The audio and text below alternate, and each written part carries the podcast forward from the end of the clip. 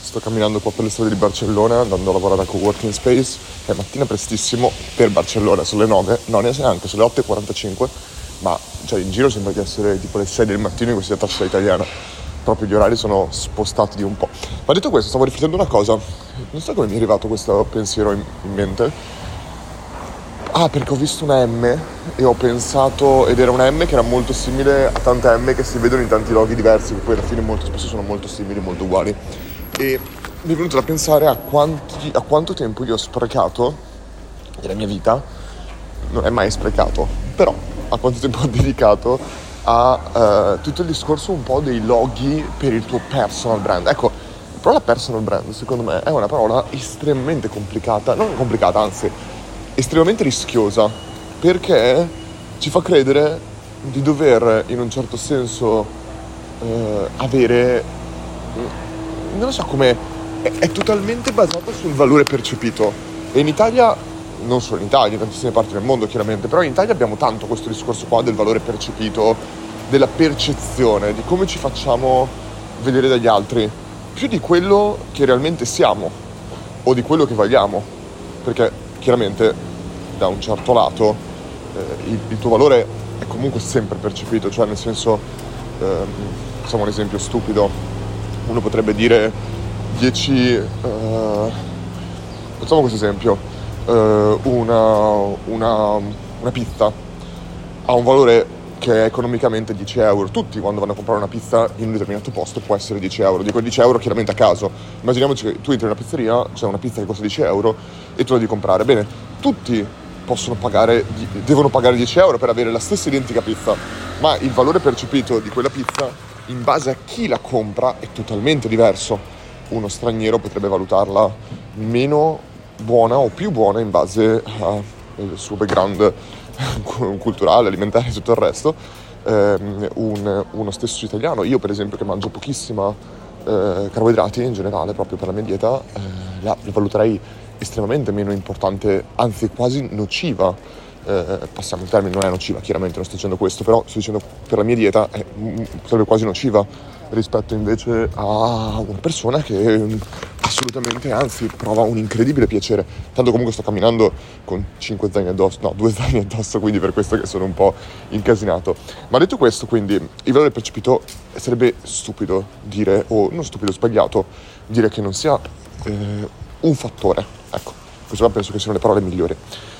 Ma il problema è quando noi andiamo cercando di esageratamente influenza- influenzare il valore percepito, pensando che il valore percepito determinerà il nostro successo il nostro fallimento. Ecco, se noi dovessimo pensare a 80-20, il valore percepito è sicuramente quella cosa che nel momento in cui già qualcosa funziona può farlo funzionare molto meglio.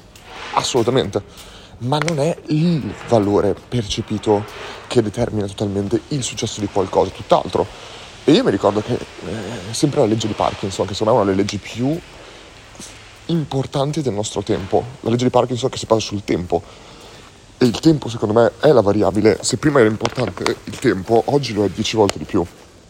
Cosa dice la legge di Parkinson? La legge di Parkinson dice che noi dedichiamo tanto tempo a un'attività quanto decidiamo di dedicargliene che cosa vuol dire questo? Vuol dire che se eh, noi decidiamo di fare un sito senza dargli per forza una scadenza e diciamo sì, ci posso mettere fino a 10 ore a farlo, no, lì, no senza dargli una scadenza, scusatemi, volevo dire, potrei, potrei metterci infinito a fare questo sito, magari un mese, ecco, più o meno ci metterei un mese a fare quel sito. Se tu invece dici in una settimana, anche se viene fuori uno schifo, il mio sito deve uscire. Ti posso garantire che probabilmente l'80% di quello che avresti fatto in quel mese lo farai in quella settimana.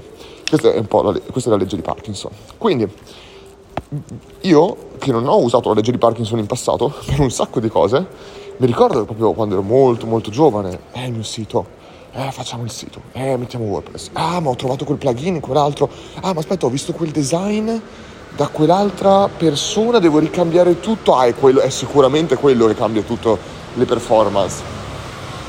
Quando invece oggi le mail, tutto quanto, ormai ci sono tool per qualsiasi cosa. Se io tornassi indietro, io il mio sito, che poi voleva essere un blog, se, fo- se fosse voluto essere un blog, avrei usato Medium. se avessi voluto fare un sito più email avrei usato eh, come si chiama? Una sbias intanto salutano tutti quanti avrei usato Stackflow mi sembra che si chiamasse no non è Stackflow è Substack che um, Substack è quel è, cosa, è, un nuovo servizio che sta andando fortissimo eh, c'era anche Matteo Liotta leggete la sua newsletter su Substack che è pazzesco a livello proprio di monetizzazione del, della conoscenza che in un certo senso una persona può condividere all'esterno in formato scritto. Simile a Medium per certe cose, totalmente diverso per altre, chiaramente. Ma sono due esempi di servizi che, che, che cosa hanno questo, il grandissimo pregio di questi servizi? Più di tutte le funzionalità che possono avere, qual è? È il fatto che loro ti tolgono tutta quella libertà di design, bla bla bla, e ti lasciano con quello che è veramente importante. Io vi posso garantire un casino di persone, per esempio, con, mi dicono: Ah no, io ho preso WooCommerce perché potevo personalizzarlo come mi pareva, invece di Shopify, che invece ha, per esempio, il checkout molto bloccato nei piani eh, base. E questo però, mentre qualcuno dice no, così posso personalizzarlo come voglio, è totalmente sbagliato. A meno che tu non sia un mega esperto, ma persino io, che mi considero un mega esperto di queste tematiche, non lo vorrei troppo personalizzare perché? Perché loro con i loro dati hanno già ricavato una valanga di, di informazioni e tra l'altro poi quando il tuo, cioè il concetto è lo voglio personalizzare il mio e-commerce chiaramente, ma lo voglio personalizzare quando ho raggiunto quella massa critica di utenti, di clienti eccetera e di dati che mi permette di capire che cosa funziona o no, ma non lo personalizzerei mai in base a quello che io penso che funzionerà nonostante io pensi di sapere molto bene cosa può funzionare e cosa non può funzionare. Ma questo è il più grande problema che, che c'è anche tra gli esperti, ovvero che cos'è? È il concetto di copy-paste. Copia e incolla. Quello che ti ha funzionato in un altro business lo copi e incolli in un altro, sperando che funzioni. E invece non è così. Cioè può funzionare, ma un sacco, un sacco di volte non funzionerà. Bisogna ripartire, soprattutto la mentalità growth, che non si confonda con la mentalità di marketing, eh, dice proprio questo. Tu non devi ogni volta pensare, dare per scontato che quello che ti ha funzionato anche soltanto tre mesi fa, quattro mesi fa, cioè io, per esempio, in questo momento, eh, sulla nostra scelta piano eh, di Learn c'è un A-B test attivo. E questo A-B test attivo è un A-B test che abbiamo fatto 5 mesi fa, lo stesso identico A-B test. Ovvero, in questo momento la scelta piano è composta dalla parte dove scegli il piano e sotto l'FQ, più sotto alcune altre informazioni. In questo A-B test è semplicemente rendere più corta questa pagina, cioè rimuovere l'FQ e rimuovere quelle altre piccole descrizioni. Che cosa cerca di, di capire questo? Se uno, un overload, un, un, eccesso di informazioni non provochi in realtà una diminuzione del tasso di conversione piuttosto che aumentarlo. E questa cosa qua l'ho già testata, quindi uno dovrebbe dirmi, ma Luca perché lo testi ancora l'hai già testata? No, perché nel tempo la tua audience può cambiare e tu devi continuare a riverificare questa cosa qua costantemente. Chiaro che tra uno deve sempre andare, eh, come dire, a, a, cercare il massimo beneficio visto che ha un tempo limitato per testare tutte queste cose, quindi non darei per scontato eh, di doverlo ritestare multiple volte perché ci sono esperimenti che possono portare molti più risultati. Però secondo me è fondamentale ragionare anche in quest'ottica qua. E per tornare un attimo all'inizio, il personal brand è quella cosa che rischia di fare questo, ma come tantissime altre cose. Eh, se io per esempio invece di volessi fare un sito vetrina, faccio un esempio stupido, Canva ha appena, crea- appena permesso di crearti un sito personalizzabile come ti pare direttamente da Canva.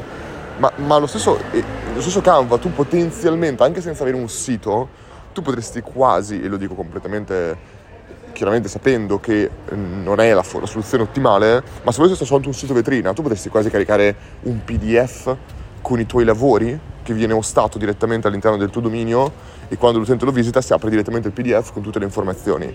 Non è responsive, bla bla bla bla. Certo, vero, ma ci metti quanto a farlo?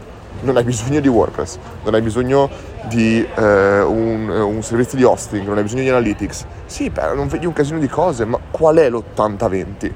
Qual è quell'80-20 e ti posso garantire che se tu non ragioni in questo senso, qual è il 20-80 chiaramente, se tu non ragioni in questo senso e ragioni invece nell'80-20, ti posso garantire che dedicherai un casino di tempo, ma molto di più di quell'80, eh, lavorerai veramente 150 quando avessi potuto lavorare 20. Quindi secondo me è veramente fondamentale ragionare in quest'ottica e capire veramente che cos'è importante quando si pensa anche al personal brand, ma soprattutto al tuo valore il tuo valore molto spesso sono i risultati che ottieni e le conoscenze che possiedi. Queste sono, cioè, le conoscenze inizialmente sono la cosa che vendi. se, sei, se lavori con i clienti, ma se vieni assunto, vieni assunto perché sai fare una cosa che qualcun altro nel team non sa fare bene quanto te, o che puoi imparare quella cosa meglio, il tuo tempo può essere dedicato a quella cosa. Quindi all'inizio vendi tempo, la primissima cosa che vendi quando non hai conoscenza è tempo. La seconda cosa che vendi è conoscenza. La terza cosa che vendi sono risultati. Fine. Il personal brand è basato su questo. Io non ho un logo, non ho, più neanche un sito, ho tolto anche lucamastella.com. Per esempio LinkedIn potrebbe tranquillamente essere il tuo potenziale sito in quel senso lì. Cioè non ho niente di queste cose qua. E va bene così. Non sapete, vi ricordate quando c'erano tutti quei loghi con la firma alla fine? Ogni video deve essere firmato. Va, va, va, va, firma. Stracazzo vuol dire la firma? Che cazzo sai che devi firmare le cose? Ormai neanche, neanche Bill Gates gli chiedi un autografo e tu devi mettere la tua firma. Cioè, anche meno. Cioè, nel senso, concentriamoci sulle cose vere. Concentriamoci sulle cose importanti che secondo me possono portare molti, ma molti più risultati. E concentriamoci sulla sostanza, non sull'apparenza.